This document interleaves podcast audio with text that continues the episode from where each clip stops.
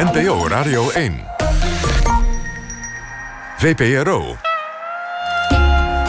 Nooit meer slapen.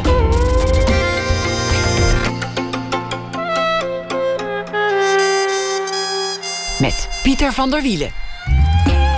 Goedenacht en welkom bij Nooit meer slapen. Na half twee een verhaal van onze vaste schrijver deze week, Luc Imhan. En ook aandacht voor een mooi project. Schrijvers die in gesprek gingen met medewerkers bij de rechtbank.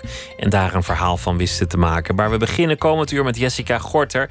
Tijdens het ITVA afgelopen week ging haar eh, film Rode Ziel in première.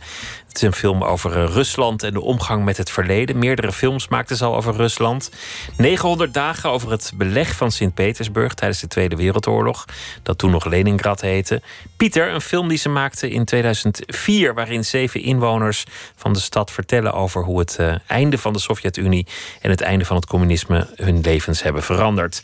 En ze maakte ook uh, Veerman op de Wolga over een veerman op de rivier de Wolga. In uh, Rode Ziel gaat het over Dubbelzinnige verhouding met Jozef Stalin. De man die meer doden op zijn geweten heeft dan Adolf Hitler.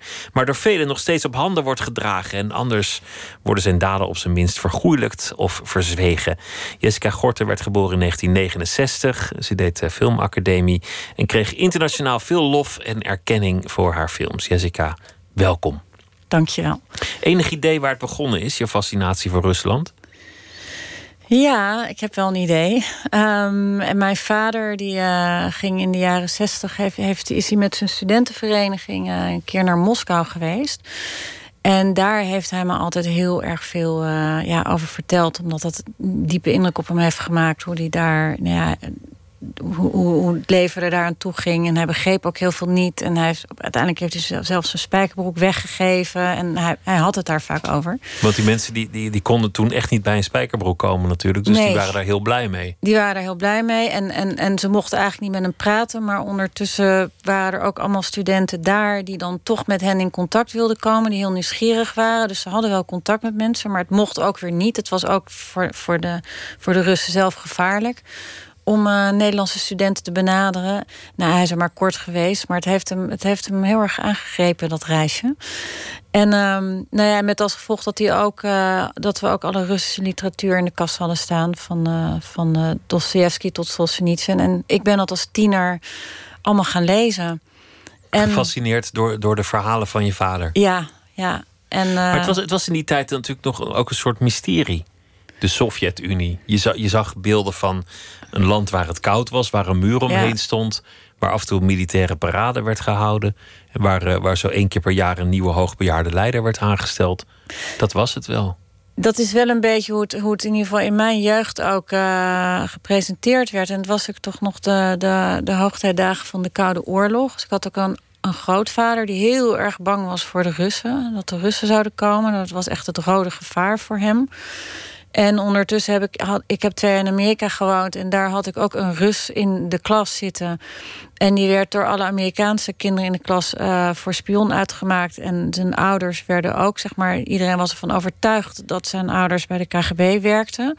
Of dat ook werkelijk zo was, dat, dat uh, geen idee. Maar dat hij Rus was, was al verdenking genoeg. Ja, ik weet dat ik het heel gek vond dat iemand zo, uh, ja, niet als mens bekeken werd, maar als, als, als inderdaad als Rus, als een soort van object, gevaarlijk object. En, uh, nou, en we hadden ook nog een, een vriend, uh, een huisvriend, zeg maar, die regelmatig langs kwam, vriend van mijn ouders. En die, Harry heette hij, en die werkte uh, bij een machinefabriek uh, in Duitsland. En die, en die brachten die machines, ik weet niet eens meer wat voor machines dat waren, naar Moskou. En die kwam met waanzinnige verhalen over hoe hij dan daar een tijd zat. En dan hadden ze alles geïnstalleerd. En dan ging hij op verlof een paar weken naar huis. En dan kwam hij terug en dan waren alle onderdelen gestolen die ze net hadden geïnstalleerd. En uh, dan had hij een voetbalteam gemaakt met de mensen, met, met de mensen met wie hij die machines daar bouwde. Tegen de mensen van de, waar ze, van de fabriek, dus de Russen. Uh, en op een gegeven moment kregen ze dan te horen: ja, je kan maar beter toch dat voetballen, dat moeten jullie maar stoppen. Want die, die mensen met die, hè, dus de lokale medewerkers van die fabriek, die krijgen nu problemen thuis omdat ze met buitenlanders omgaan. Ja, een combinatie van al die verhalen heeft gemaakt dat ik uh, dacht toen, zeg maar, toen de muur naar beneden kwam en het was 89. En mijn vader, weer mijn vader, belde mij en zei: Jessica, wat doe jij hier nog? Moet jij niet uh, naar Berlijn? Uh, dat ik dacht, naar Berlijn? Nee, volgens mij moet ik helemaal niet meer Berlijn. Ik moet, ik moet naar, naar Rusland. Dus naar de, het was zelfs nog de Sovjet-Unie. En, nou, en toen kwam ik een een, een, een Rus tegen in Café de Tuin in Jordaan. Die op het punt stond om met een lada volgeladen met oude koffiezetapparaten en alle andere meuk die hij bij het grofvel had gevonden. Die stond op punt om terug te rijden naar Leningrad. En, en die zei tegen mij: ja, Als je het leuk vindt, dan nodig ik je uit. Dat was bijzonder, want in die tijd had je volgens mij nog toestemming nodig in de Sovjet-Unie om, om, om langs te komen. Van ja, iemand of een uitnodiging. Of ja, dat was al een heel gedoe. Ja, want daar moest ik moest ze uitnodigen. En dan, dat, ik, die kwam op een gegeven moment per fax. Ik, ik zie mezelf nog twee dagen ergens bij een fax staan... in de hoop dat die uitnodiging een keer binnenkwam. En, uh, dat, dat, en toen moest ik naar de ambassade. En dat moet nu nog steeds, maar dat was toen een enorme... Dat was echt een procedure, inderdaad. Dat heeft maanden geduurd voordat ik dan mijn visum had... en uh, ik die kant uit kon gaan. Ja. Het heeft ook wel iets tegendraads om gefascineerd te zijn door, door het land van de vijand. En ik, ik zeg dit tussen aanhalingstekens, maar om, om niet zomaar de vooroordelen te accepteren.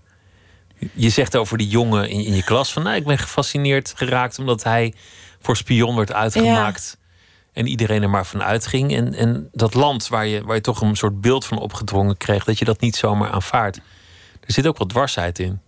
Ja, ik, ik, volgens mij heb ik dat altijd wel gehad. Ik had ook de neiging om in de klas, als er één iemand uh, heel erg ja, in een hoek gedreven werd, of ook door een leraar belachelijk gemaakt werd, dan had ik de neiging om naar tussen te springen.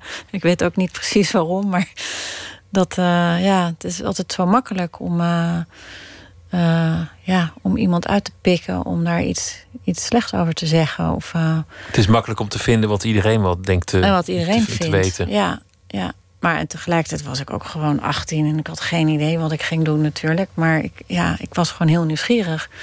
En toen kwam dat, dat toch wilde plan om, om met iemand die je alleen maar hebt aangetroffen in een café... die daar koffiezetapparaten staat uh, te verzamelen... uh, om, om daar langs te gaan in Sint-Petersburg... Ja. toen het nog de Sovjet-Unie was in 1990. Moet ik even heel snel rekenen, was 89. je 21? Ja, ik was 18. 18? Uh, ja, ja, nee. nee. nee, nee, inderdaad... Nee, twintig inderdaad, ja. Nou ja, piepjong, ja. kortom. Ja. Hoe ging dat? Nou, het was heel. Ja, het, eh, ik stapte dus in Utrecht op de trein. Um, er gingen ook nog, toen nog twee vriendinnen mee. En daarna ben ik zeg maar altijd in mijn eentje gegaan. En uh, mijn vader kwam uh, naar het station in Utrecht. En die gaf mij een kompas. En die zei: Nou, weet je, Jessica, wat er ook gebeurt, als het nou misgaat, dan kan je, moet je gewoon naar het westen lopen. Dat, is wel, wel, een heel grappige opmerking. Ja, en het, maar het geeft ook wel aan toch hoe, hoe die tijd was. Het was wel, het was wel een spannende onderneming. Bedoel, daar, ja, en hij, hij was toch wel zenuwachtig. Dat denk ik dat zijn dochter die kant uit ging. Ik was zelf niet heel zenuwachtig, maar nou ja, het was toch. Ja, was toch een hele onzekere tijd. Waarin onduidelijk was wat er nog verder ging gebeuren. En hoe dat verder ging met die perestroika die net was aan, eh, uitgebroken of aangebroken. Hoe zeg je dat? En, uh, nou ja, en, en, en ik, ik, we kwamen eraan. Uh, ja, het was, ja, het was waanzinnig. Het, het, voor mijn gevoel was het donker. Het was ook, het was ook in de winter. Dus in, in Leningrad is het natuurlijk gewoon om vier uur is het ook donker. En om elf uur is het dan licht in de midden in de winter. En, maar het was, het, ja, ik kwam midden in een soort stille revolutie terecht. Van mensen waren gewoon, ja, alles was gewoon op zijn kop gezet. Dus er was ook, was ook niks. De winkels waren leeg, gewoon helemaal leeg. En als er iets was, dan stonden er dus lange rijen buiten. Ik heb het ook meegemaakt dat gewoon zodra er ergens een rij stond, dan, dan bijna automatisch ging je in die rij staan. Want dan, ja, dan was daar iets te krijgen. Het maakte niet uit wat. We kochten Chinees bier in, uh, midden in de nacht in, uh, in een of ander park. Midden in het, herinner ik me nog. En het bier, dat Chinese bier was vier jaar over datum. Dat was gewoon, het was gewoon een hele vreemde, voor mij onbegrijpelijke situatie waar ik in terecht was gekomen. En ik had ook wel een beetje een historisch bewustzijn, maar ik was ook nog jong. Uh, maar ja, daar is het voor mij wel begonnen dat ik dacht, dus hoe, hoe ja, wat gebeurt hier en uh, hoe zit dit? Een Waar vraag ben die, ik? Een vraag die nog steeds niet helemaal beantwoord is. Nee. Wat, wat is daar gebeurd en, en hoe Nee, zat dat, dat nou blijft eigenlijk? dus doorgaan. Die, die, En die vraag we is- nog middenin. Klopt. En wat wel leuk is, is bijvoorbeeld het Alexei, die ik toen dus in Café de Tuin ontmoet heb, is nog steeds mijn beste vriend daar. Iedere keer als ik aankom in Petersburg, dan haalt hij me op van het vliegveld. Dat is traditie. En eh, een aantal andere mensen die ik ook in die tijd ontmoet heb, zijn ook gewoon echt goede vrienden geworden. Dus ik heb echt aan de hand van hele persoonlijke contacten, die afgelopen 25 jaar ook eh, eh, ja, meegemaakt. En gezien wat voor een ongelooflijke invloed het op de levens van mijn vrienden heeft gehad, wat er de afgelopen 25 jaar gebeurd is. Nou had je natuurlijk ook gewoon correspondent kunnen worden... of Ruslandkunde kunnen gaan studeren of Ik ben geschiedenis. geen- Ik ben geen journalist. Nee. Waarom ben je films gaan maken? En hoe, hoe kwam dat in het vizier? Ja, dat is altijd te- misschien moeilijk om dat helemaal, helemaal te duiden. Maar, Maar hoe ging het? Wie- ik heb, wie zei ik, heb, ik jou- fotografeer vanaf mijn vierde. Dus de liefde voor gewoon het beeld en in beeld denken, dat zit er bij mij gewoon.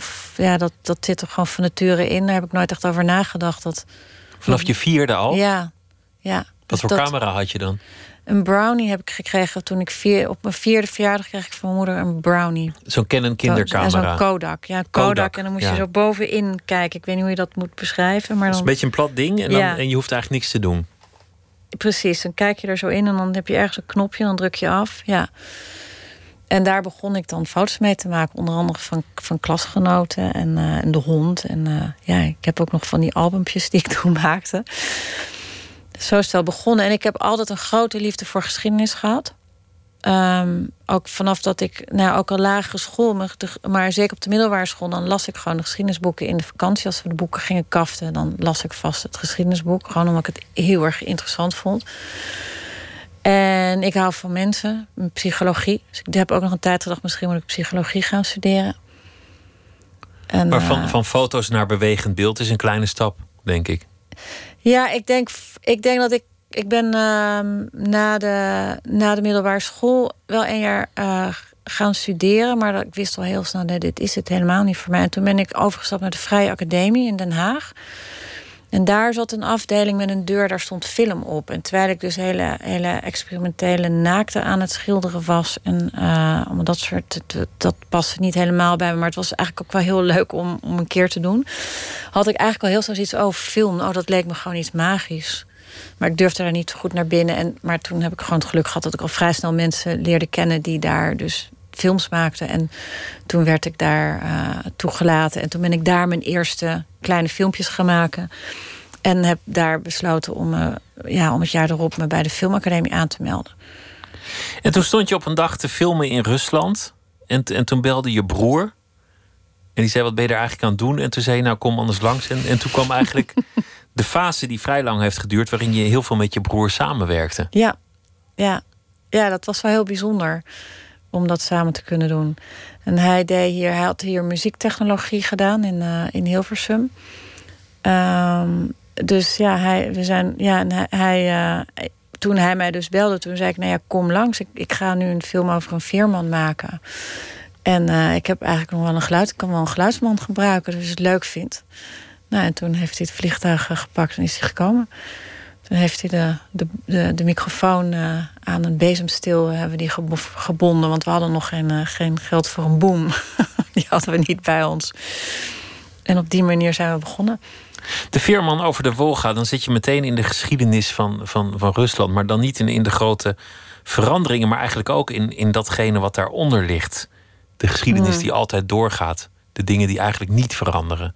Ja, De, de lange lijn die ergens onder al dat gewoel altijd zal doorgaan. ja dat klopt. Maar ik, ik vind het zelf heel lastig om die film te duiden. Die is heel erg uit een soort. Ik heb hem heel erg uit een soort intuïtie gemaakt. Ik vond het zo mooi hoe die man daar. Ik had hem het jaar daarvoor gezien, omdat ik met een vriend naar zijn dacha ging, die daar in de buurt eh, lag. Het ligt iets van vier rijden van Moskou midden in het plat, of ja, het is gewoon het Russische platteland. En om bij die dartsen te komen, moesten we met, ja, met dat houten veer uh, de Wolga over. En ik, het, het, sprak, ja, het sprak zo tot mijn verbeelding. En echt zo'n klassieke veerman. Zo'n houten veer die daar dan heen en weer gaat. En het idee ook van tijd dat hij, hij is zeg maar een soort van gegeven. Hij staat er altijd en hij hoort alle verhalen. Want het dorpje, het dorp ligt verspreid aan, de, aan beide kanten van de oever. Um, dus alle, dorps, alle dorpsbewoners, hij, hij weet alles van die omgeving. Want die dorpsbewoners moeten iedere dag bij hem op dat veer komen om uh, van de ene kant naar de andere kant te kunnen. Het is een prachtige manier om een verhaal te vertellen. Ja. Eigenlijk iets dat je altijd bent blijven doen. Het, het grote verhaal vertellen aan de hand van, ja. van mensen. Gewoon Ja. alledaagse mensen. Een taxichauffeur of, of, een, of een, een, Ja. een al- alcoholist in het park. Dat, dat zijn de vertellers. Klopt. Ja. Ik ben altijd gewend dat ze geschiedenis vertellen in zwart-wit beelden. Met een toespraak van, eh, van Stalin. Bulderende kanonnen. Een grote symfonie eronder. Een, een, voice-over die ineens ergens vandaan komt. In een, een prachtig Brits accent. En zo vertel je geschiedenis. Ja. Wat jij doet, dat speelt zich hier af in het heden. Maar het gaat wel over die geschiedenis. Maar dat zijn de passanten die het vertellen. Ja, het zijn gewoon de, de, de kleine verhalen van de persoonlijke verhalen van de mensen zelf, die voor mij ook de geschiedenis interessant maken.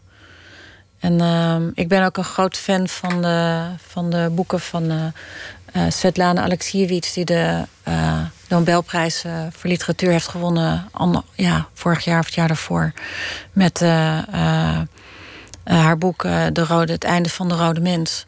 En ja, ja, het zijn toch de. Om iets van de geschiedenis te begrijpen, voor mij heb ik de verhalen van echte mensen nodig. En dan gebeurt er iets in, in jouw film, Pieter. Die, die, die maakte hij in 2004 ongeveer. En die ging over Sint-Petersburg. En dan, dan, dan heb je een prachtig openingsshot van een alcoholist. Die, die blikjes zoekt. Een beetje ja, aan het scharrelen is. Ik zit meteen helemaal in die film. En dan komt er een loeder. Een kreng. Een, een takkenwijf. Ik mag het Een gewoon wel zeggen. takkenwijf, ja. Die, die komt ineens uit, ja, uit de bosjes of weet ik veel waar ze vandaan komt. En die, die stormt op jou af. En dus ook op mij, want die richt zich ook Ja. tot de camera en zegt: Wat kom je hier eigenlijk doen?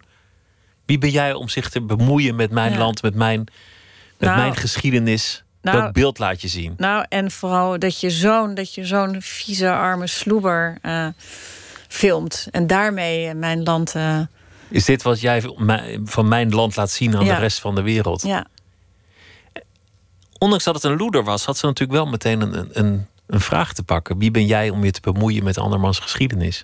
Waarom moet Ja. jij dit vertellen? Wat doe je daar eigenlijk? Ja, dat is, een, eh, dat is natuurlijk een goede vraag. Wat doe ik daar? Ehm, nou ja, ik, ik ben zelf. eh, eh, ik denk dat de grote. De, het gro- de grotere thema's onder mijn, onder mijn werk wel echt heel erg te maken hebben met trauma's. En Die zijn En- universeel. ja, die zijn universeel uiteraard. En, en hoe die doorwerken in volgende generaties. En ook herinneringen. Hoe, hoe werken herinneringen? Hoe worden die opgeslagen? Wat doen mensen daar in de loop der jaren mee? En hoe worden die vervolgens ook weer gebruikt of misbruikt? Of hoe ontstaan daar weer verschillende, verschillende verhalen over, over hoe je tegen geschiedenis aan kan kijken?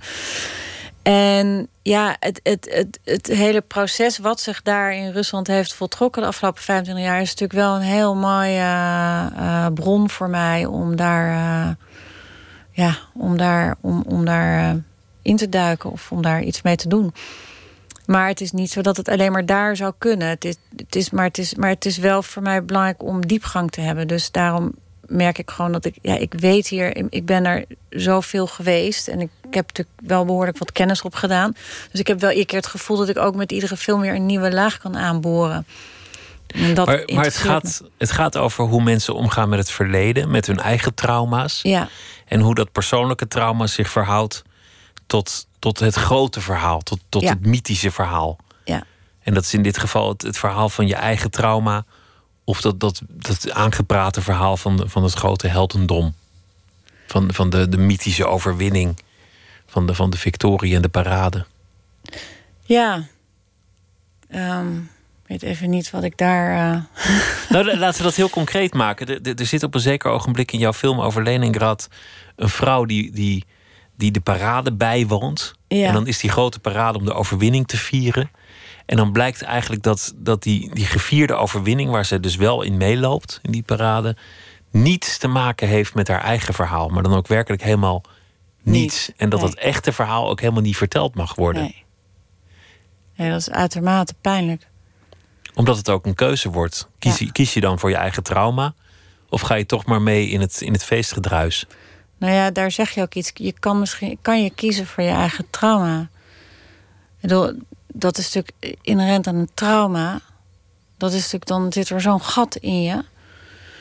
Dan wordt het heel moeilijk om. eh, eh, Om er niet voor te kiezen. ja, en eh daar, vond ik het ook fascinerend, omdat in diezelfde film zit ook Lenina. En die heeft natuurlijk ook die heeft natuurlijk diezelfde trauma's. Maar die is niet bang om zich uit te spreken. En die heeft zich ook nooit geconf- geconformeerd aan, de, aan, aan wat de samenleving van haar verwacht. Maar die is wel totaal eenzaam. Die, die, heeft, eh, die is gewoon buiten de maatschappij geplaatst, mede daardoor.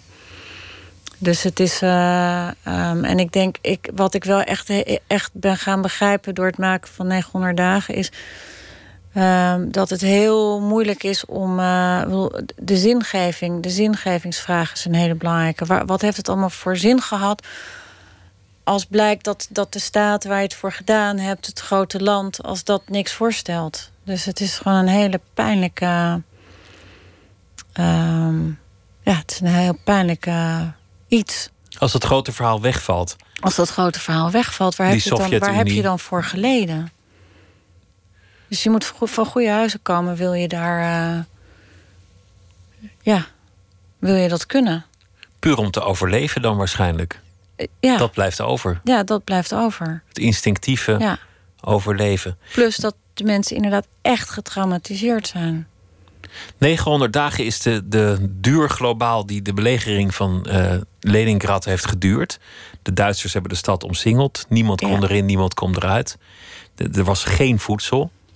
Mensen die begonnen met het opeten van eh, planten. Daarna werd het eh, huisdieren. En daarna werd het, werd het kerkhof geroofd. Lijm, Cannibalisme. de lijm achter, de, achter het behang. Dat werd losgeweekt. En eh, nee, ik heb eindeloze procedures gehoord van hoe, hoe ze nog, nou ja, dat soort laurierblaadjes die heel lang werden gekookt, schoenen die ook allemaal werden gekookt, nou, noem maar op. Echt een soort van, van beleggenrecepten meegekregen tijdens het draaien van die film.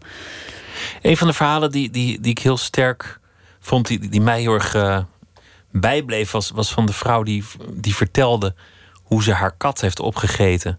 Ja, En dat zij het meeste van de kat mocht hebben omdat het toevallig haar verjaardag was. ja, En die ook zei, daardoor leef ik nog door die kat. Door het opeten van die kat. ja. Wat waarschijnlijk niet waar is, want je, je hebt waarschijnlijk wel meer nodig om te overleven in zo'n lange tijd. Maar zo was het in haar hoofd gaan zitten.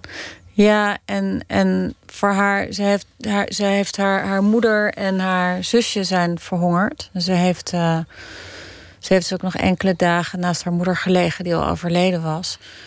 En voor haar was dat schuldgevoel gewoon zo ontzettend groot. Want ik, ik weet nog wel dat ik op een gegeven moment zelfs bijna stom achteraf geweest ben om haar te vragen of ze zich schuldig voelde over het eten van die kat. En toen keek ze me ook echt zo aan van, nou sorry, maar natuurlijk niet. Ik voel me gewoon heel erg schuldig over dat ik mijn moeder en mijn zusje heb overleefd. Ja, Is ook begrijpelijk. is ook totaal begrijpelijk. Een ander verhaal is van iemand die een, een doodgevroren gezin aan een tafel treft. Ja, een soort is- ijsfamilie. Nou ja, dat is, dat is een verhaal waar, waardoor ik deze film eh 900 dagen ben gaan maken. Ehm, in Pieter zat ook een oude vrouw van in de negentig, Jelena Jakovlevna. En die zat in het Rode eh, Leger eh, tijdens het beleg. En groef loopgraven om de, in, in de ring rond Leningrad. Om de, om, om de stad te verdedigen. En midden in de winter is op gegeven moment was ze op verlof. Mocht ze terug naar huis. Haar ouders woonden midden in het centrum van, van Leningrad. En terwijl ze naar huis liep, werd het, was het zo ontzettend koud dat ze ging schuilen in een van de gebouwen. En daar trof ze een familie aan tafel aan die doodgehongerd, eh, of uitgehongerd en doodgevroren daar om de tafel zaten. En dat vond ik zo'n waanzinnig nou ja, beeld, een verhaal wat ze me vertelde. Dat, dat is gewoon echt in mijn, ja, dat heeft echt vastgezet in mijn hoofd. En ik dacht toen ook, wat is hier eigenlijk gebeurd? Want ik hoorde altijd over het beleg, nou ja, ik wist wel dat het verschrikkelijk was, maar ik kreeg wel altijd de verhalen van iedereen. Moeder spaarde de laatste stukjes brood uit bij hun kinderen uh, uit de mond en deden alles om hun kinderen te redden. Uh, uh, nou ja, er werd toch ook altijd wel gevierd op 9 mei dat ze, hè, dat ze die oorlog hadden gewonnen en dat ze de helden zijn die het hebben overleefd. En ineens schoot het er bij mij in, maar wat is hier eigenlijk gebeurd? Wat voor een horror ligt hier aan? En dat grondslag. Er lijkt ook een soort nou collectieve afspraak te zijn geweest na afloop. Hier gaan we het nooit meer over hebben. Ja.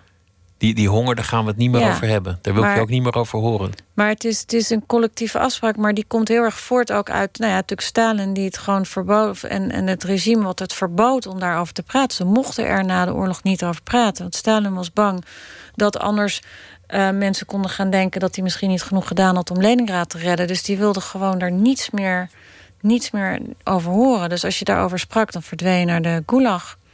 En daar kwam dan het grote verhaal voor in de plaats van de, de mythische overwinning van de Sovjet-Unie.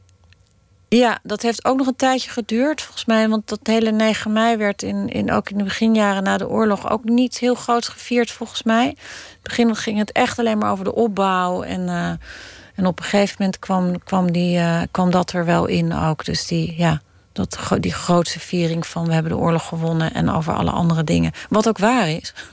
Maar, maar over al die andere dingen, daar, daar, mocht je, daar mocht je in eerste instantie ook niet over spreken. Als je het toch hebt over, over een, een collectieve mythologie van de geschiedenis. Wij herdenken hier groots D-Day. Ja. 6 juni 1944. Dat was niet zo lang geleden, zoveel jaar geleden eigenlijk is die oorlog natuurlijk veel meer hier gewonnen. Bij, bij Leningrad en Kaliningrad en al, die, al die grote slagen en, en beleggingen in het oosten. Ja, dat is natuurlijk ongelooflijk hoe weinig wij ook ons beseffen uh, wat, de, wat de Russen uh, gedaan hebben en vooral geleden hebben. 1 miljoen doden in Leningrad bij, ja, bij het beleg. 25, ik geloof 25 of 27 miljoen doden überhaupt in de Tweede Wereldoorlog in de Sovjet-Unie. Dat zijn dan ook de, de gewone burgers en de, de Rode Legersoldaten. En, uh, ja, dat is onvoorstelbaar. Dat is onvoorstelbaar. Het wonderlijke is ook in, jou, in jouw oeuvre. Je maakt iets over Petersburg op het moment dat jij daar komt. Aan, aan het begin van dit millennium. En, en in die film zit al Stalin. Die, die, die, die, komt al langs. En in die film zit ook al dat, dat verhaal van die belegering van Leningrad. Ja. Dat, dat leidt dan bijna automatisch tot de volgende film. En, en uiteindelijk kom je dan bij deze film die je nu hebt gemaakt over Stalin. Maar ja, het, lijkt, hè? het lijkt eigenlijk alsof, alsof er een soort, gebeuren. soort, soort dwingende logica in je ja, oeuvre zit. Klopt. Ja, ik kan niet alleen maar zeggen dat klopt. Het gaat ook vanzelf. Ja, het dient zich gewoon aan. En ik denk dat dat hele Stalin-vraagstuk eigenlijk al begonnen is... toen ik al die literatuur uh, thuis als tiener aan het lezen was.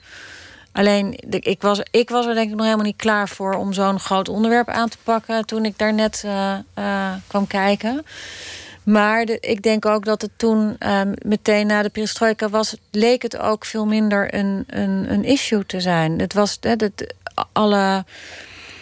De archieven gingen open, de verhalen werden, het, alles werd bekend over wat onder Stalin gebeurd was. Het werd bespreekbaar. Dus heel veel, het was ook uh, voor heel veel Russen uh, ja, niet iets waar ze nou. Uh, ja, ze waren ermee bezig. Ze, ze, waren, ze, ze wilden daar ja, het, was, het was niet een tijd waarin Stalin ook als heel erg als een grote held gezien werd. Integendeel. De Sovjet-Unie. Er waren natuurlijk wel veel mensen die dat wel zo zagen, maar die hielden op dat moment wijselijk hun mond. Die dachten: dit is ook geen goede timing om dat nu naar voren te brengen. Want die Sovjet-Unie die was, was verschrompeld, die, die bestond niet meer en daarmee leek dat verleden ja, ook. Leek, leek, ja, het leek erop alsof dat ook ineens een soort van opgelost en weg was. Ja. En. Uh, nou ja, en eigenlijk is daar, en daar ben ik eigenlijk ja, sinds zeg maar 2010, 11, tijdens het maken van 900 dagen, bij Pieter nog niet eens zo. Toen hadden we natuurlijk wel al dat Stalin daar opdook. En dat ik vooral bij de oude generatie dacht van wauw, hoe zit dat nou? Hoe kan je nou nog steeds Stalin aan de muur hebben hangen en zo trots op hem zijn? Dat kwam ik daar al wel tegen. Maar dat wijde ik ook wel een beetje aan de oudere generatie.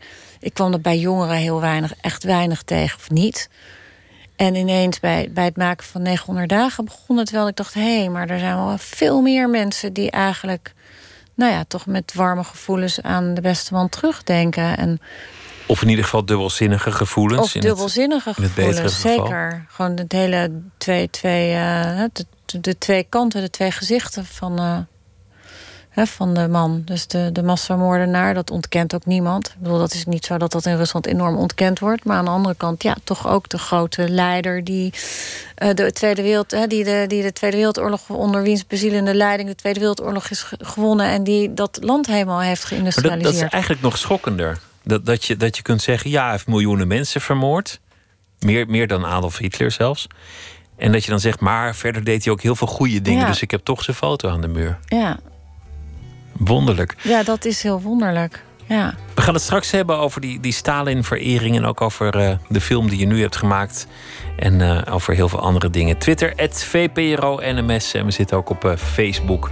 En u kunt ook dingen terugluisteren op iTunes trouwens. Zometeen gaan we verder.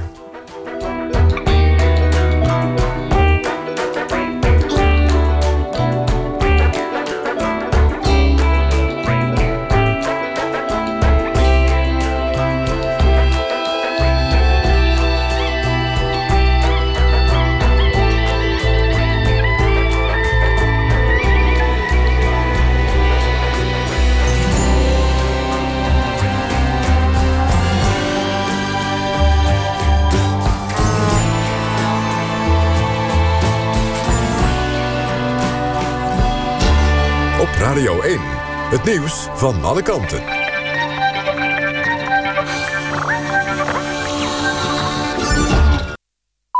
1 uur, Lot Lewin met het NOS Journaal.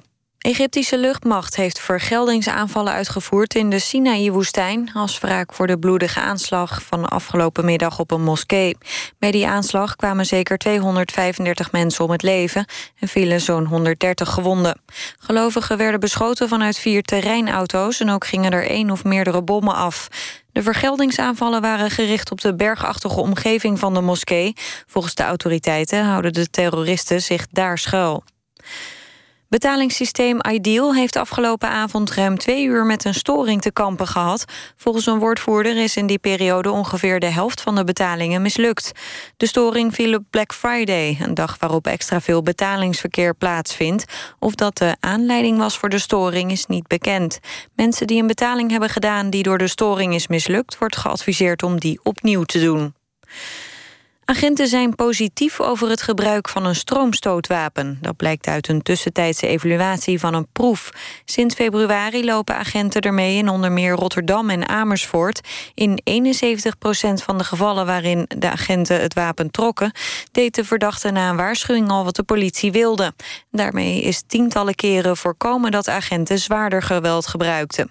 Volgend jaar wordt besloten of het stroomstootwapen wordt toegevoegd... aan de standaarduitrusting van agenten. Voetbal dan. De Nederlandse voetbalsters hebben ook hun tweede duel... in de kwalificatie voor het WK van 2019 gewonnen. Het werd 5-0 tegen Slowakije. Van der Gracht en Miedema scoorden allebei twee keer. Het vijfde doelpunt kwam van Spitsen. En in de eredivisie heeft AZ met 2-0 van FC Twente gewonnen. Het weer dan nog. In het noorden koelt het af tot rond het vriespunt. In het zuiden blijft het 4 graden. Er is lokaal kans op een mistbank. Overdag af en toe zon, maar ook enkele buien en kans op natte sneeuw. Het wordt 6 tot 7 graden. Dit was het NOS Journaal. NPO Radio 1. VPRO. Nooit meer slapen.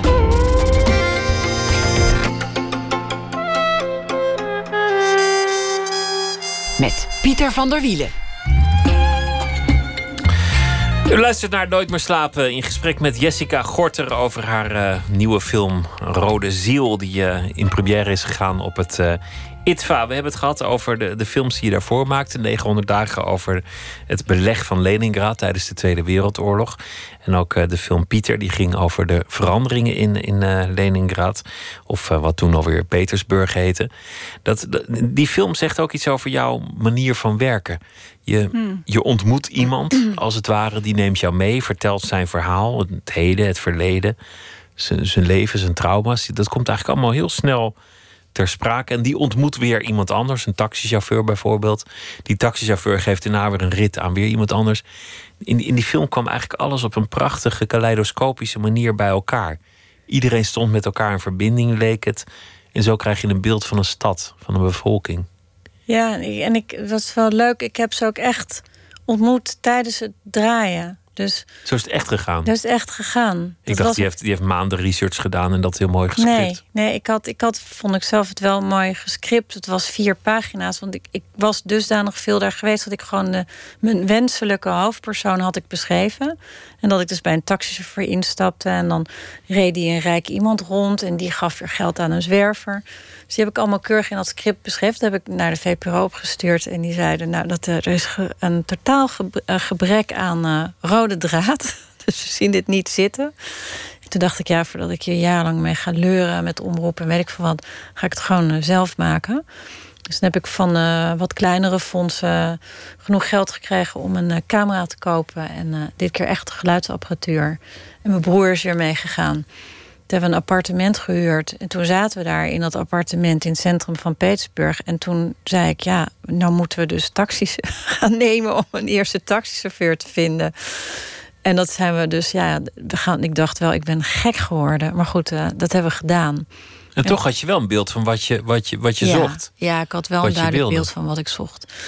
Maar het was wel eng om te doen. En, uh, en maar goed, we hebben twee dagen taxis genomen. En toen vonden we echt zo'n taxichauffeur met zo'n snor. En die, die zei, ja, vroeger was het leven veel beter.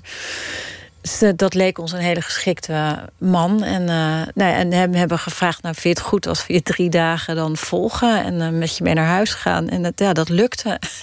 Toen, via, en hij bleek weer een oude dame rond te rijden. Die, dat is die dame waar we het net over hadden, die het beleg van Leningrad had meegemaakt. En die ook nog Stalin aan haar muur had hangen. En die bleek in een in een, in een huis te wonen waar, waar de meubels nog van voor de revolutie waren. Daar was niets veranderd. Van, dus ja, dat was precies wat ik wilde laten zien. Dat die hele stad nog helemaal vol zat van die, ja, van die met lage geschiedenis. Nou ja, en zo uh, zijn we van de een naar de ander uh, gehopst, zeg maar. En meegereisd in, in de levens van die mensen. Ja. Ze had een prachtig huis vol kunst. Vertelde dat Ja. haar vader een kunstenaar was. Ja, een Dat architect. Die... had dat huis ook gebouwd. Ja. En dat die vader dacht: ja, ik ga niet vluchten. De Duitsers komen eraan, maar ik, ik moet mijn beelden en mijn schilderijen om me heen hebben. Ik kan niet leven zonder die, ja. die, die, die schoonheid. Dus ik blijf. Dat is hem fataal geworden uiteindelijk, want hij, is, hij is verhongerd. Uiteindelijk weggegaan uit het huis en Ja. in de kelder, van, de van de kunstacademie is hij verhongerd, inderdaad. Ja. Dan kan je je ook heel goed voorstellen waarom die vrouw, toen het allemaal voorbij was, dacht: ik, ik, ik wil in een huis zitten met, met die schilderijen en met die beelden en, en met die schoonheid. Ja, dat ze dat, dat ze dat altijd bewaard heeft, dat, dat begrijp ik ook heel goed. Ja. Alleen Wat ik dan minder begrijp is waarom, waarom, waarom ze die, Stalin daar. waarom Stalin er nog Ja, zo prominent op de schoorsteenmantel Ik vond het staat. ook heel, heel merkwaardig. En ik heb er ook nog helemaal, ja, de arme vrouw helemaal doorgezaagd om uit te vinden of ze dan ook een KGB-agent was. Toen was ze heel erg beledigd. Eh, maar ja, ze had wel allemaal reizen gemaakt, ook in de jaren 60. Ze had ook allemaal fotoalbums hoe ze in de jaren 60 in New York eh, was en in Parijs. En ja, dat was natuurlijk in die tijd best wel eh, opmerkelijk. Ehm, ik, heb, ik, ik weet het niet precies hoe dit, hoe, dit, hoe dit zat. Ik vond het ook een hele vreemde combinatie. Dan zijn we nu wel aangekomen bij de, bij de film die je nu hebt gemaakt. Want, want je, je moest dat tegemoet treden. Die figuur van Stalin. Ja. Waarom het zo is dat veel mensen hem toch nog vereren. Of toch nog een beetje goed praten. Ja. En, en waarom die, die, die misdaden eigenlijk nooit helemaal in kaart zijn gebracht. Want ze worden wel niet ontkend, maar veel van die massagraven zijn nooit, nooit in kaart gebracht. Veel van die lijken liggen Nee. daar nog in het, in het dennenbos. Nee, daar wordt niet echt heel specifiek veel eh, aandacht aan besteed. Nee. En het is zelfs voor de mensen die daarnaar op zoek zijn heel moeilijk om, of eigenlijk op dit moment ja, nagenoeg onmogelijk om in de archieven te duiken en uit te zoeken waar, het, waar ze liggen.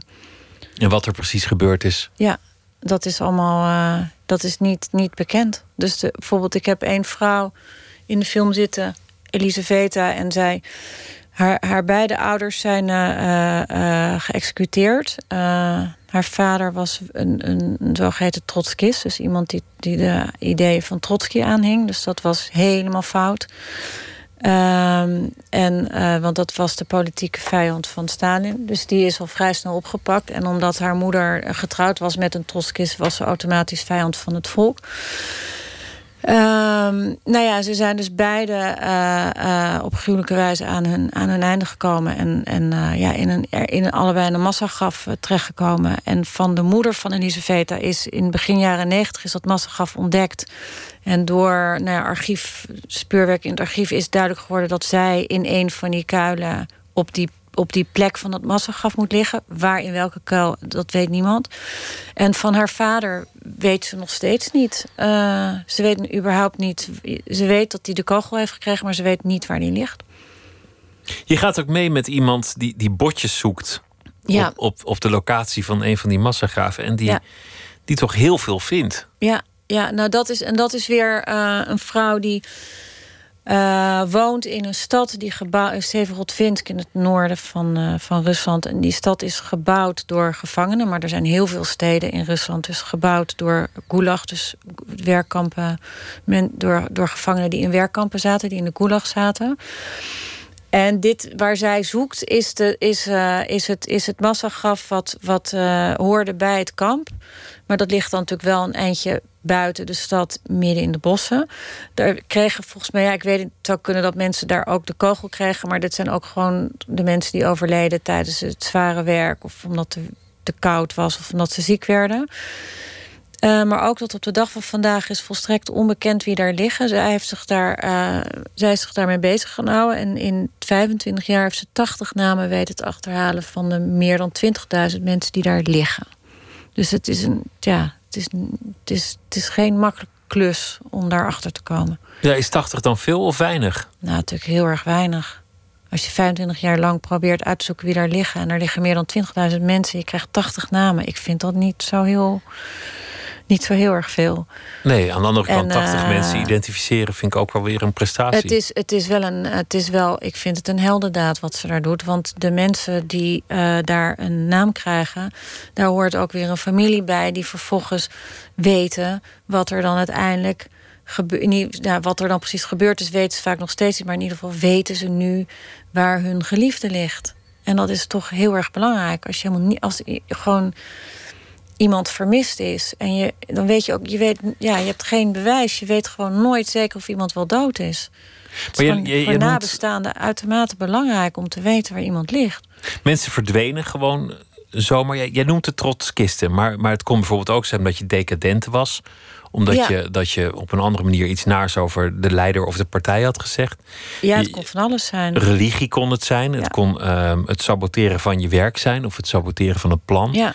Het kon zijn dat je, dat je een fles wijn voor jezelf wilde houden en daarmee de arbeider tekort Of deed. de twee zussen in mijn film, wiens moeder gearresteerd is voor het. eh, die, die, de moeder ruilde een stukje stof voor wat graan om haar kinderen te eten te geven. Dat was handel. Speculatie, dat was ook verboden. Ja, Daar kon je al de kogel voor krijgen. daar kon je. Ja, nou ja, zij is uiteindelijk dan veroordeeld. Voor, er was iemand in het dorp die was zo, een zogenaamde spion. Of, eh, en die heeft haar aangegeven. En toen, hebben ze, en toen heeft ze uiteindelijk eh, is ze veroordeeld voor het eh, eh, verspreiden van buitenlandse literatuur. Terwijl ze analfabeet was. En daar kreeg ze de kogel voor. Ja. Alleen bleek ze zwanger te zijn. En omdat ze zwanger was, dat heeft haar gered. Daardoor heeft ze de kogel niet gekregen. Het was verboden om zwangere vrouwen dood te schieten. Maar dat kind heeft, is na drie maanden alsnog overleden. Nou ja, wat de zus ook vertelde, het was. De, de- de- eh, als je een kind kreeg in, in het kamp, dan moest je gewoon blijven werken. Dus die, die baby's werden opgevangen. En je wist ook niet eens zeker of er wel voor ze gezorgd werd. En één keer per dag moest je dan, of twee keer per dag moest je als vrouw daar dan langs om nog borst, de borst te geven. Maar ja, de vraag is of er überhaupt nog iets te voeden was. Want ze waren zelf natuurlijk onder voet en vel over benen. En overdag moesten ze gewoon dat hele loodzware werk blijven doen. Het wel is, Een soort vreselijke. Ja, het wonderlijke is die, die verhalen, er zitten er veel meer in de film. Die zijn zo gruwelijk. En die kinderen werden dan ook, als ze twee werden, werden ze weggehaald en naar een weeshuis ge- gestuurd. Heel vaak werd de naam dan veranderd. Om ervoor te zorgen dat alle banden met de vlechte familie, die dan vijanden van het volk waren, verbroken werden. Zodat het nieuwe Sovjetburgers konden worden, die opnieuw ja, met nieuwe namen al gewoon nieuw werden opgevoed. Je, je hebt zoveel van dit soort verhalen opgetekend. En, en soms zijn het ook de mensen die, die zelf over hun eigen familie dat vertellen, hmm. die, dan, die dan toch Stalin niet willen afvallen. Ja, dat is ongelooflijk, hè? Ja. Dat, dat, het zo duidelijk is dat die man eh, de touwtjes in handen had, daar, daar veel mee te maken had. Ja, maar, maar ehm, terwijl dat gebeurde, uh, wisten mensen dat natuurlijk vaak niet. Dat, hoe het zat. Je mocht nergens over spreken. Dus dat bleef natuurlijk. Uh, ja, de, angst speelt natuurlijk ook een hele grote rol. Ja, er zijn natuurlijk, het is natuurlijk een, er zijn meerdere oorzaken hoe, hoe dat kan. Ik heb daar ook nog steeds na het maken van die film echt geen eenduidig antwoord op. Maar ik denk wel dat het een combinatie is dus van de angst. Om erover te spreken, wat je ook bij die zus heel erg terugziet. Hè, dat je voor je kan maar beter het zeker voor het onzekere nemen en toch geen slechte dingen over hem gaan zeggen. Zelfs 80 jaar. Leven, uh, leven was schuldig, zijn moeder altijd nadat ze na tien jaar kamp gebroken terugkwam. Niet de staat of Stalin of noem maar op. Dan ben je natuurlijk ook een soort veilige. Ja, kies je een soort veilige kant. Um, maar er zijn natuurlijk ook. Uh, uh, ik denk ook dat de perestroika een hele belangrijke rol heeft gespeeld. Zeker bij de jongere mensen nu om weer een hang naar een sterke leider te hebben. De perestroika heeft natuurlijk uh, ook de identiteit onder het land vandaan getrokken. Van de ene dag op de andere is de Sovjet-Unie gewoon in elkaar gedonderd. En daar is een hele harde kapitalistische samenleving voor in de plaats gekomen. Dus voor heel veel mensen was die vrijheid waar het mee begon, natuurlijk in eerste instantie heel leuk en bijzonder. Maar op een gegeven moment dachten mensen ook: ja, maar deze vrijheid heeft natuurlijk ook wel een enorme keerzijde. En uh, ja, ik, ik denk dus dat, dat de, de, de verwarring, dus door het gebrek aan identiteit en de verwarring die daardoor is ontstaan: van wie zijn wij, waar gaan we heen, wie zijn wij als land, wie zijn we als volk. Um, dat dat wel heel erg de roep om een sterke man weer uh, heeft uh, bovengebracht. En dan het niet verwerken van die geschiedenis. Tenminste, dat, hè, dus dat, omdat er natuurlijk jarenlang niet gesproken mocht worden. Dat is natuurlijk ook een heel belangrijk aspect. En ook nog eens dat er niemand is veroordeeld. Dat speelt ook een hele belangrijke rol. Kijk, ik, ik, um, als je kijkt naar, naar Duitsland... Um, door, door de Nuremberg-processen um, zijn natuurlijk. Uh, um, is natuurlijk heel hebben wij natuurlijk heel, is, is er natuurlijk heel duidelijk gesteld van dit zijn misda oorlogsmisdadigers. Die hebben dingen gedaan, dat spreken we ook met z'n allen af. Dat, dat kan niet, dat tolereren we niet. Nou, dat is in Rusland nooit gebeurd. Ja, dus ik, ik kom ook wel in Oostenrijk en, en, en Zuid-Duitsland. En ik merk dat de oude generatie daar het soms best wel heel erg jammer vindt dat Hitler de oorlog heeft verloren. Maar ze zullen het nooit hardop zeggen, omdat we echt met elkaar heel stevig hebben afgesproken. Uh, dat het misdadigers zijn geweest en dat het misdaden zijn die gepleegd zijn. En dat je daar dus niet over mag praten alsof het niet gebeurd is, alsof, alsof, alsof, of alsof het misschien wel nodig is geweest. En in Rusland is dat nooit gebeurd. En, en het verschil wat je, wat je zelf ook al noemt, dat na Hitler in ieder geval West-Duitsland een succesverhaal kon worden. Ja. En, en de Sovjet-Unie is niet echt een succesverhaal geworden na nou de, de, dood van Stalin. En Rusland is na de val van de Sovjet-Unie voor velen ook niet een succesverhaal geworden. Nee. Een, een vorm van kapitalisme die veel harder is dan hier. Ja, klopt. Veel, veel meedogenlozer. Ja, gewoon de ergste vorm van kapitalisme. En de, de mensen hadden daarvoor ja, toch een pensioenetje en een inkomen en, en een rustig bestaan. En, ja. en, uh, en je bond en een soort samenhorigheid wellicht. Klopt. En, en niet te vergeten, een hele generatie van vooral de ouders van mijn vrienden ook, die hun hele werkende bestaan hadden gegeven aan opbouwen van het communisme, daar ook echt in geloofden. in die, in die samenleving. En op een gegeven moment misschien wel een deel van dat geloof zijn kwijtgeraakt. Maar echt het idee hadden dat ze ja, aan, aan, een, aan, een, aan een toekomst met elkaar werkten. Aan een betere wereld. En van de ene dag op de andere was dat weg. Ik weet ook dat echt ouders of vrienden van mij hebben me ook echt verteld... dat, ze, dat hun ouders ook begin jaren negentig soms echt ontredderd waren. En echt ook tegen hun kinderen zeiden... Waar hebben, we, waar hebben we voor geleefd? Waar hebben we het voor gedaan? Alles is weg. En we zijn nog eens een soort misdadigers geworden... die alles uh, fout hebben gedaan of fout hebben ge gezien. Dat we met oogkleppen op hebben geleefd. Uh, of erger. Wat, wat er nu voor terugkomt is, is nationalisme. Ja. Een, een enorme patriotisme. patriotisme. Ja. En, en dat film je ook bij bijeenkomsten waar Rusland wordt geëerd. En vaak ook Stalin dan ook maar meteen even wordt meegeëerd. Jongerenbijeenkomsten, helemaal verliefd op Rusland. eh, In de wolken zo blij. Ja. Met, met, met het vaderland. Hoe, hoe sta jij daar? Want jij houdt ook van dat land. Jij kent die geschiedenis en jij, jij ziet die verandering. Je ziet wat er ja, toch in de plaats is gekomen voor, voor het land dat jij leerde kennen. Ja, um, hoe zie ik dat? Nou ja, ik. ik, uh,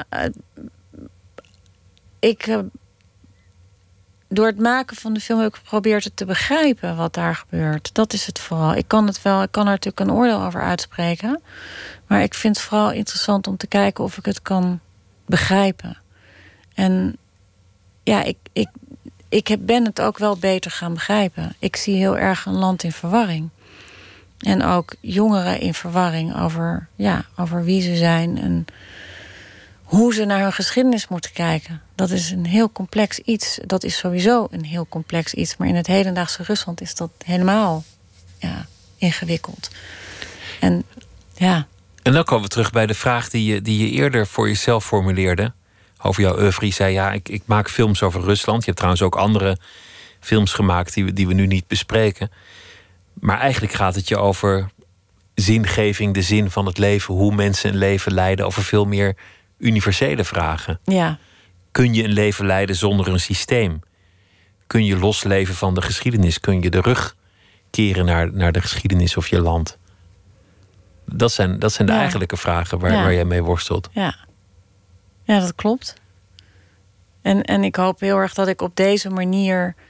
Of hoop. eh, ik, ik, ja, ik, ik vind het zo fascinerend om op deze manier door met verschillende mensen mee te leven. En, en daar vervolgens een mozaïek van te maken. En, en ja, om op die manier een beetje te onderzoeken hoe het zit. En ik ben ook nooit op zoek naar, naar, naar hap, eh, ja, gewoon kant-en-klare antwoorden. Maar ik vind gewoon het, het onderzoeken van die vragen, vind ik gewoon, eh, ja, dat blijft me mateloos fascineren. Maar je zegt, ik analyseer het, ik kan het verklaren. Ik zie waar, waar Rusland naartoe gaat en waar het vandaan komt. En ik zie jongeren in verwarring. Maar je gevoel, als jij daar staat, is die liefde nog, nog steeds zo sterk Voor Rusland. Ja? Of gewoon voor. voor Rusland? Ja, want het gaat over mensen. Dus en, en die mensen die blijven hetzelfde. Ja, mensen zijn mensen. Ik bedoel, Russen zijn ook geen. Niet, ik bedoel, ja, natuurlijk hebben ze een andere cultuur dan, dan jij en ik. Maar wij, ja, wij, ik, het zijn wel universele problemen, denk ik ook, waar ze mee kampen.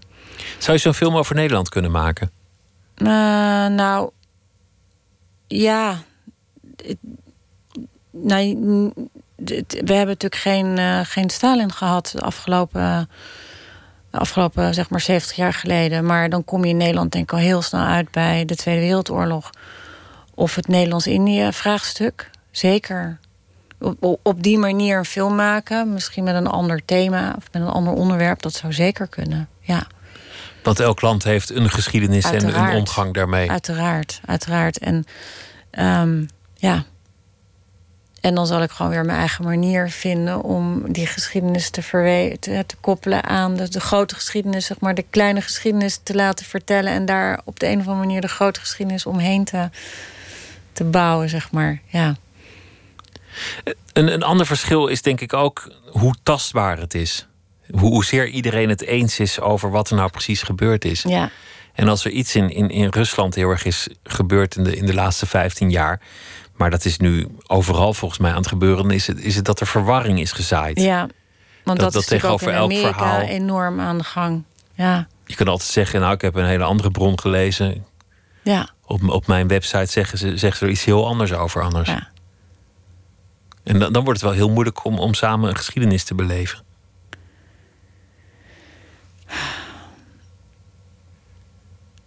Het is misschien sowieso heel moeilijk om samen een geschiedenis te beleven. Ja. Omdat die geschiedenis eigenlijk niet echt bestaat. Wel iemands persoonlijke geschiedenis. Iemands persoonlijke geschiedenis ja, is het meest, een bepaalde manier het meest concrete wat er is. Want dat is hoe je je voelt, toch? Hoe je daar tegenaan kijkt. Hoe je, ja. En uh, ja, mensen beleven toch altijd alles anders vaak. En, uh, en dan komt daarna die, die, ja, dat grote verhaal dat toch een beetje door iemand is bedacht met een doel. De fabel, de mythe, de optocht. Ja, het lied. Zeker. En, uh, en, dat, en dat, dat gebeurt hier natuurlijk ook.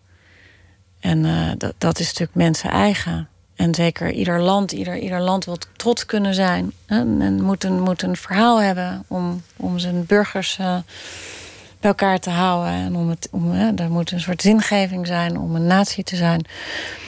Dus dat, dat is, ja. Dus die, die frictie, die, die, die is er natuurlijk altijd wel. En, maar ja, het wordt, ja, we ik, weet het ook. We leven gewoon, een, wat dat betreft, wel een hele rare tijd, inderdaad. Dat ben ik wel met je eens. Dat, ja, iedereen die. Uh, met al het nepnieuws. En uh, ja, er komen steeds meer varianten bij van uh, hoe je naar geschiedenis kan kijken. Het wordt er niet makkelijker op. Maar als ik iets denk te hebben geleerd van al jouw films, dan is het dat, dat het wel helpt voor het geluk om ergens in te geloven. Ja. Dat het de mens niet gegeven is om, om, om te bestaan zonder ook maar in iets te geloven. Nee, ik geloof ook niet dat dat. Uh, nee, ik denk, ik ben het helemaal met je eens. Dat heb ik ook al geleerd. Ja ergens in er iets van een houvast is zo belangrijk. Een groter verhaal, of het nou, of het nou een, een, een god is, of een systeem, of een, of een grote leider, of, een, uh, ja, of nou misschien ja, ook humanitaire waarden, weet ik veel. Ja, nou ja, en je ziet dat bijvoorbeeld, dat vond ik wel echt opmerkelijk bij 900 dagen, dat Lenina, die dat misschien het minst van iedereen heeft, die, die valt ook echt buiten de samenleving. En dat moet je ook maar willen. Dat je nergens bij hoort. En. Uh, in je eentje ergens woont. En uh, ja, zonder, zonder connectie, zonder, zonder zeg maar werk waarmee je, ja. In armoede, een beetje scharrelend en, en je bestaan ja. voortploeterend. Ja, en het klopt dat ook de, ook de, de mensen die. want dat, is wel, dat moet wel gezegd worden in, in, in mijn laatste film. Dat de mensen die dus op zoek zijn nog naar uh, waar, plekken waar mensen liggen. Of naar gegevens over mensen die verdwenen zijn. Die dus ja, die, die, echt, die, die zetten zich echt bijna belangeloos zo volledig in om dat te doen. Maar dat op zich is ook een zingeving. Ik, heb wel, ik had ook wel het idee op een gegeven moment... er zit een, een, een, uh, een historicus uh, in, in, in de film die ja, ook een heel archief heeft in, in een kamertje in, in, in de Nationale Bibliotheek. Daar wordt hij zeg maar gedoogd met zijn archief. En hij ontvangt daar mensen, vaak kinderen en echt kleinkinderen van, van mensen die verdwenen zijn. Die nu eindelijk na al die jaren ja, echt op zoek gaan naar wat er gebeurd is in hun familie. Waar diegene die verdwenen is gebleven is. En die komen dan bij hem terecht. En uh, ik heb dat een paar keer meegemaakt. En een hele mooie scène daar ook gefilmd. Maar helaas is die gesneuveld in de film. Maar uh, ik, toen ik hem te, zag hoe hij daar uh, te werk ging met die mensen. Dus hoe die vertelt wat er gebeurd is. En hoe die dan bij de archieven zoekt. En, en, en, en, en de, gewoon de geschiedenis invult. Dan dacht ik ook, hij is ook een soort psychiater. Want die mensen beginnen natuurlijk allemaal vreselijk te huilen. En die storten en die vertellen ook de meest waanzinnige verhalen over wat het met ze gedaan heeft. Dat ze al die jaren op zoek zijn geweest. Wat het met hun moeder gedaan heeft, die dan inmiddels natuurlijk net overleden is. En dat moment niet meer kan meemaken. En wat voor gevolgen dat op hun familie heeft gehad. En het grappige was, ik zag hem daar zo zitten. En ik dacht, ja, dit is volgens mij ook een van de redenen waarom jij dit werk kan doen. Hij is gewoon ook een soort psychiater. Het maakt hem ook iemand. Het geeft hem ook een leven. Absoluut, ja. De film heet uh, De Rode Ziel en is uh, te zien vanaf heden in de bioscoop. Ja. In uh, vele theaters in, in het land. Jessica Gorter, dank je wel en heel veel succes met de film en alle volgende projecten. Dank je wel dat je hier te gast wilde zijn. Nou, jij ook, dank je wel. We gaan luisteren naar uh, muziek van. Uh, nou, eens even kijken. Wat hebben we? Nilufer Jania met een nummer dat heet Baby Love. Een zangeres uit Londen met roots in Turkije en Ierland. En ze is 22 jaar oud.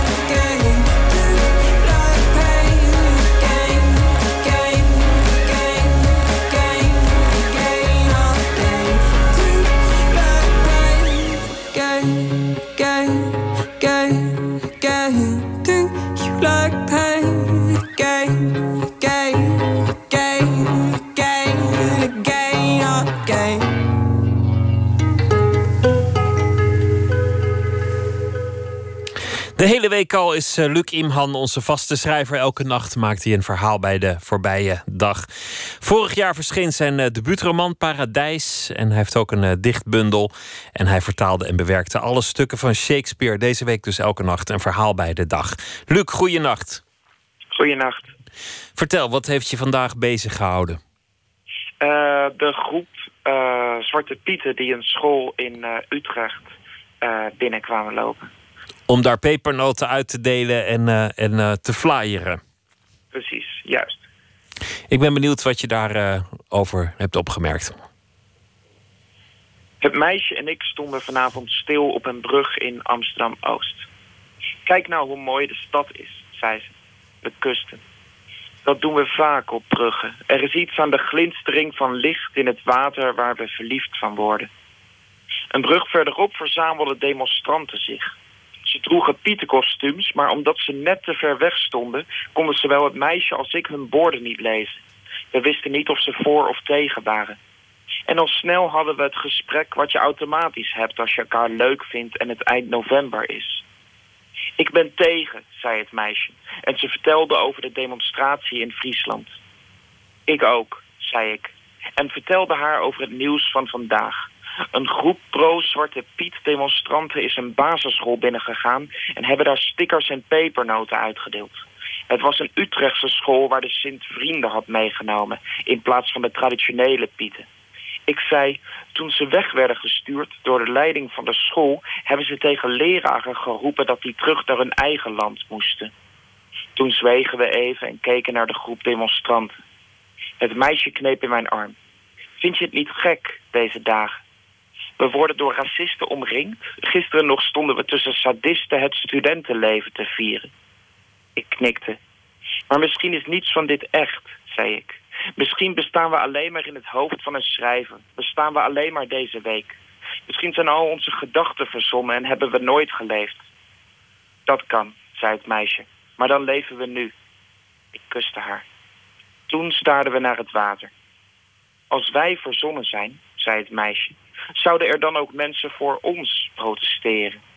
Dat we moeten blijven bestaan, op scholen komen. En zouden er dan mensen tegen ons zijn? Ik haalde mijn schouders op en wilde doorfietsen, maar het meisje hield me tegen. Als we morgen verdwenen zijn, wil ik vannacht hier blijven, zei ze, op deze brug. Ik wil de hele nacht op bruggen blijven.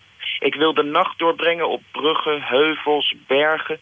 op het hoofd van een kale dwerg desnoods. Zeg dat het kan. Toe. Zeg maar alsjeblieft dat we hier vannacht de hele nacht blijven. Wat als het allemaal verzonnen is? Dat, dat is wel een heel aannemelijke hypothese inmiddels, dat het allemaal verzonnen is. Het is bijna wat je gaat hopen als je weer een dag het, uh, het journaal kijkt, op internet kijkt of de krant openslaat. Het begon met uh, Sunny Bergman, die in uh, Friesland met uh, mededemonstranten zowat in elkaar werd geklopt als Bonifatius.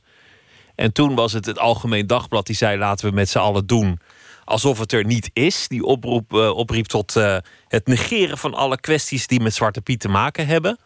Wat ik wel sympathiek vond. En, en nu zelfs een, een school bestormen. Ja, je, je zit uiteindelijk met een, een, uh, een, een moeilijke situatie. En, en zolang die situatie niet wordt opgelost... heb je aan beide kanten mensen die uiteindelijk uh, dingen doen... waardoor het, het gros van de mensen in Nederland natuurlijk... Uh, niet meer voor een van de twee kampen is... maar gewoon hoopt op een, uh, op een goede oplossing voor, voor iedereen. Ja, misschien dat, dat het negeren wel, wel zou helpen. Doen alsof het niet aan de hand is. Alsof je in, Ja, in of- Syrië woont en doet alsof er vrede is. Juist, alsof we gaan gewoon kerst vieren met z'n allen. Dat, daar heb ik zo langzamerhand ook wel eh, eh, behoefte aan. Kerst. Nou, wacht maar tot daar een kwestie over komt. En die komt er ook vast wel. Dat Die komt er vast ook nog wel. Nou, lang duren. Luc, dankjewel en een goede nacht. En eh, tot ziens, tot de volgende keer. Tot de volgende keer. California Dreaming, een eh, grote hit eh, in de jaren 60 voor de mama's en de papa's. Maar dit is een andere versie, een eh, soulvolle versie van Lee Moses. All the leaves brown.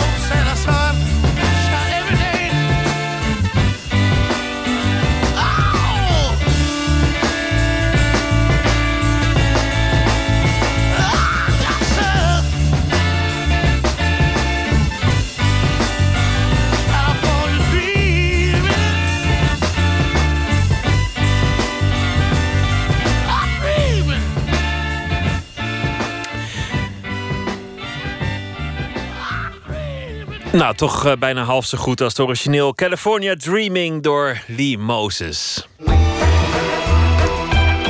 Nooit meer slapen. Feest in Leeuwarden komend weekend. Het staat in het teken van uh, muziek en literatuur. Op meer dan een dozijn locaties in de Friese hoofdstad staan acteurs, dansers en muzikanten en verhalenvertellers op het podium. Ook een aantal medewerkers van de rechtbank van Leeuwarden. Zij lieten zich interviewen door vier jonge schrijvers en die maakten daar dan een nieuw verhaal van. Een verslag van Botte Jellema. Het staat hier een monitor Schrijver Martin Rombouts betreedt een werkkamer in de rechtbank van Leeuwarden. En daarop zit een klein cameraatje. En toen zei ik, oh, doen jullie ook een, een videoconferencing? Martin is een van de vier schrijvers die hebben gesproken met medewerkers van de rechtbank. Een instituut dat er voor ons allemaal is, maar waarvan we hopen dat we er nooit naartoe hoeven. Een plek waar vonnissen worden uitgesproken, die in het nieuws komen, maar waar je ook niet zomaar even achter de schermen kan kijken. Op de computermonitor zit een kleine webcam. Het is de computer van rechter Jeff Biesma. Martin vroeg hem waar die webcam voor is. Uh, en toen ging het erover dat dit vooral wordt gebruikt voor Dragon Naturally Speaking. En dat is een, een spraakherkenningsprogramma waarmee je dus kunt praten tegen de computer en dan zet hij het automatisch om in tekst. Um, en toen zei ik dat ik gefascineerd was door, door de, de manier waarop uh, computers op dit moment zeg maar menselijke dingen overnemen, zoals uh, dingen uittypen. En toen vertelde Jeff over de roborechter. En dat was eigenlijk het begin van dat ik dacht... volgens mij moet ik iets met die roborechter.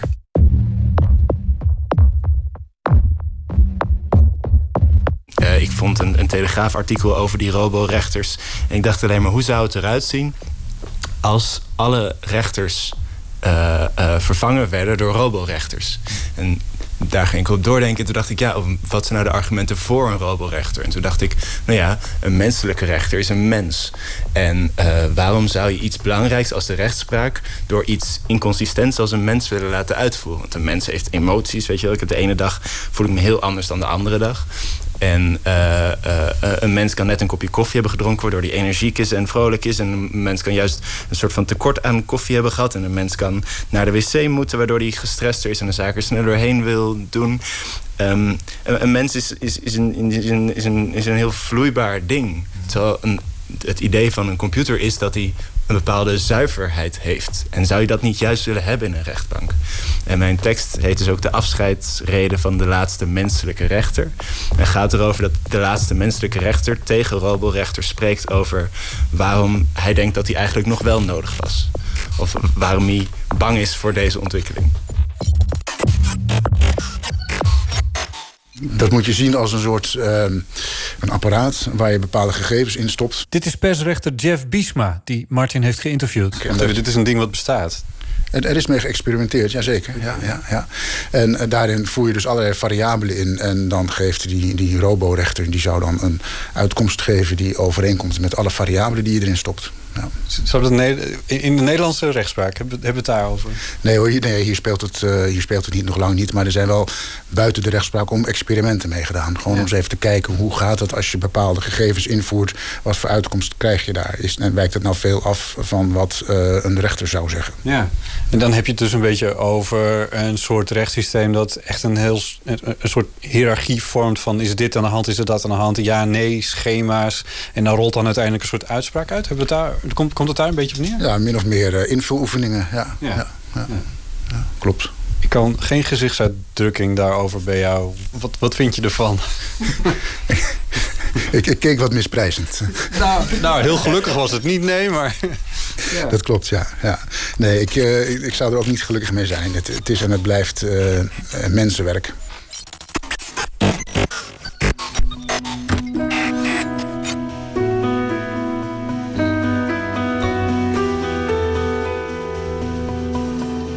Waarom zou je iets inconsistents als een mens bij de rechtspraak niet vervangen door zoiets zuivers, objectiefs en consequents als een robot?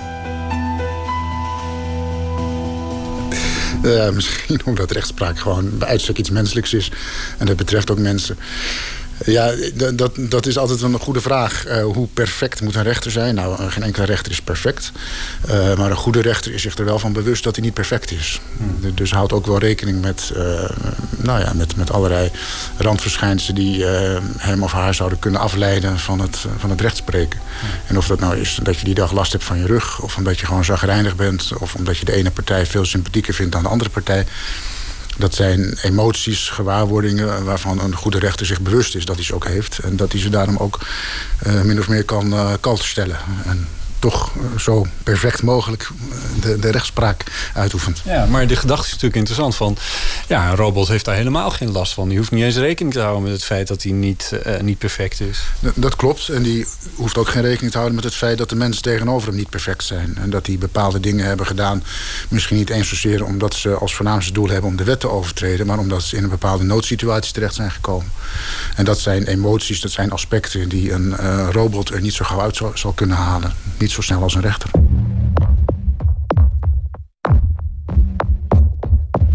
Dit heeft Jeff aan Martin verteld. En die heeft nu dus die redenvoering geschreven. De afscheidsreden van de laatste menselijke rechter. Ik in mijn toga en links voor me persoon 1. En die vertelt verhaal A. Rechts voor me persoon 2. En die vertelt verhaal B. Hun advocaten zou je kunnen zien als de schrijvers die die verhalen zo goed mogelijk proberen te vertellen. Zo waarachtig mogelijk proberen te laten klinken. En ik, ik luister. Ik neem alles tot me. Luister naar die twee verhalen en dan trek ik me terug in mijn eigen kamer. Dan denk ik na. Ik open Word op mijn computer. Ik open het tekst naar spraakprogramma en ik begin te praten. Roborechter. Ik zeg wat ik denk. En een van jouw collega-algoritmes zet mijn spraak om naar geschreven tekst. Ik lees die tekst terug van het scherm. Ik lees wat ik bedacht heb. Ik selecteer alle tekst met ctrl-A. Ik druk op de backspace-knop en ik begin opnieuw. Roborechter.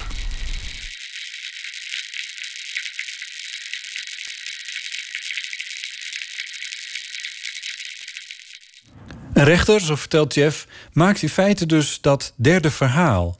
De aanklager vertelt het eerste verhaal. De verdediging vertelt, in de vorm van een pleidooi van een advocaat bijvoorbeeld, het tweede verhaal. En dat hoort een rechter aan. Een menselijke rechter. Die tot een vonnis moet komen. En, en uiteindelijk de manier waarop ons product tot stand komt... Uh, dat, dat is uh, vaak in eenzaamheid, in afzondering en in nadenken... en weer opnieuw beginnen. Ja. En waar het voor mij over gaat, is dat ik denk dat juist de menselijkheid van de rechter maakt dat hij een goede rechter kan zijn. Want ik denk dat een mens een nieuw verhaal kan creëren. Het gaat net over verhaal A en verhaal B. Ik denk dat een, rechter verhaal C kan creëren. Een, een, nieuwe situatie. In plaats van dat hij moet kiezen verhaal A of verhaal B. En dat dat is waarom juist de subjectiviteit van de rechter zo belangrijk is voor de rechtspraak.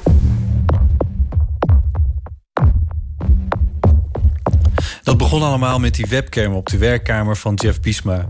En het grappige is dat Explore the North met dit project eenzelfde soort methode hanteert. Schrijvers interviewen medewerkers van de rechtbank in Leeuwarden. Ze schrijven op basis daarvan een nieuw fictief verhaal. En dat dragen de medewerkers van de rechtbank vervolgens zelf voor. Ook een derde verhaal. Nou, voor, voor een deel denk ik wel, ja. Wat, wat wij doen is natuurlijk een stuk uh, exploring. En, en dat, is een, uh, een onbekend gebied betreden... waarin we uh, van de ene kant worden toegefluisterd... en van de andere kant worden toegefluisterd... maar nog altijd zelf de taak hebben, de verantwoordelijkheid hebben... Om, om toch het juiste verhaal te vinden en te volgen.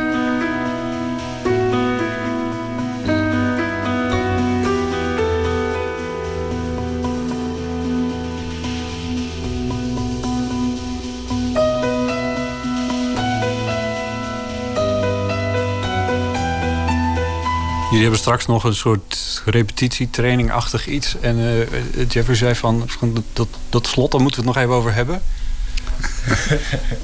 nee, ik heb, dit is de tweede versie die ik van Martin heb gekregen. En, ja. uh, de, de, eerste versie, ik, ik las hem en, uh, en dat ontroerde mij echt. En ik liet hem aan, uh, aan mijn dochter lezen en, en het, het, ontroerde haar echt. En dat, dat was met name ook, denk ik, vanwege dat, dat slot... waarin in de eerste versie echt een, een nadrukkelijk appel werd gedaan op de roborechter.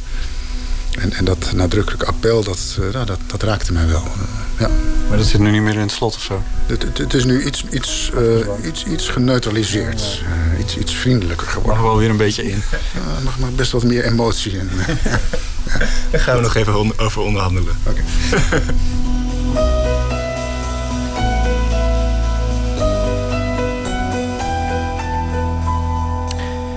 Verslaggever Botte Jellema die sprak met persrechter Jeff Biesma en schrijver Martin Rombouts, een van de vier jonge schrijvers die met medewerkers van de rechtbank van Leeuwarden in gesprek is gegaan voor een nieuw verhaal. Rechtbank Proza, zaterdag twee keer te zien om 7 uur en om 9 uur s avonds op het eh, festival Explore the North in Leeuwarden.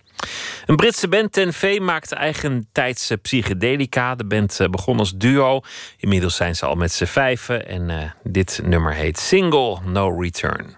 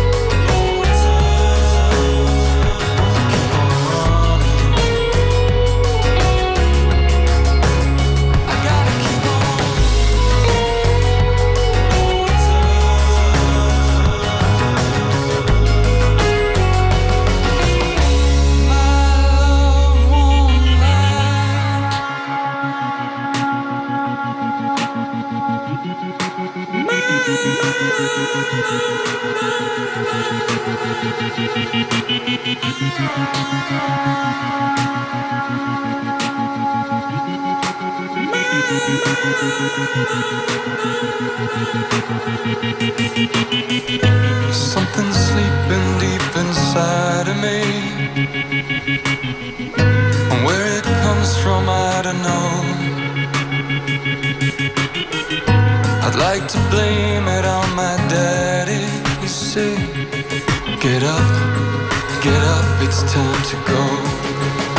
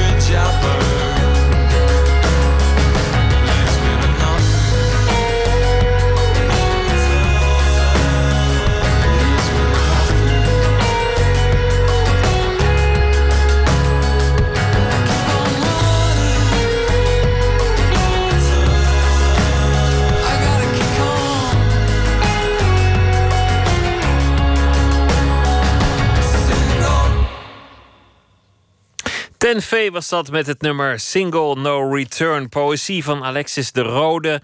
Dit is een uh, gedicht dat heet Vrijdagavond. En dat komt uit zijn uh, laatste bundel, Een steen openvouwen.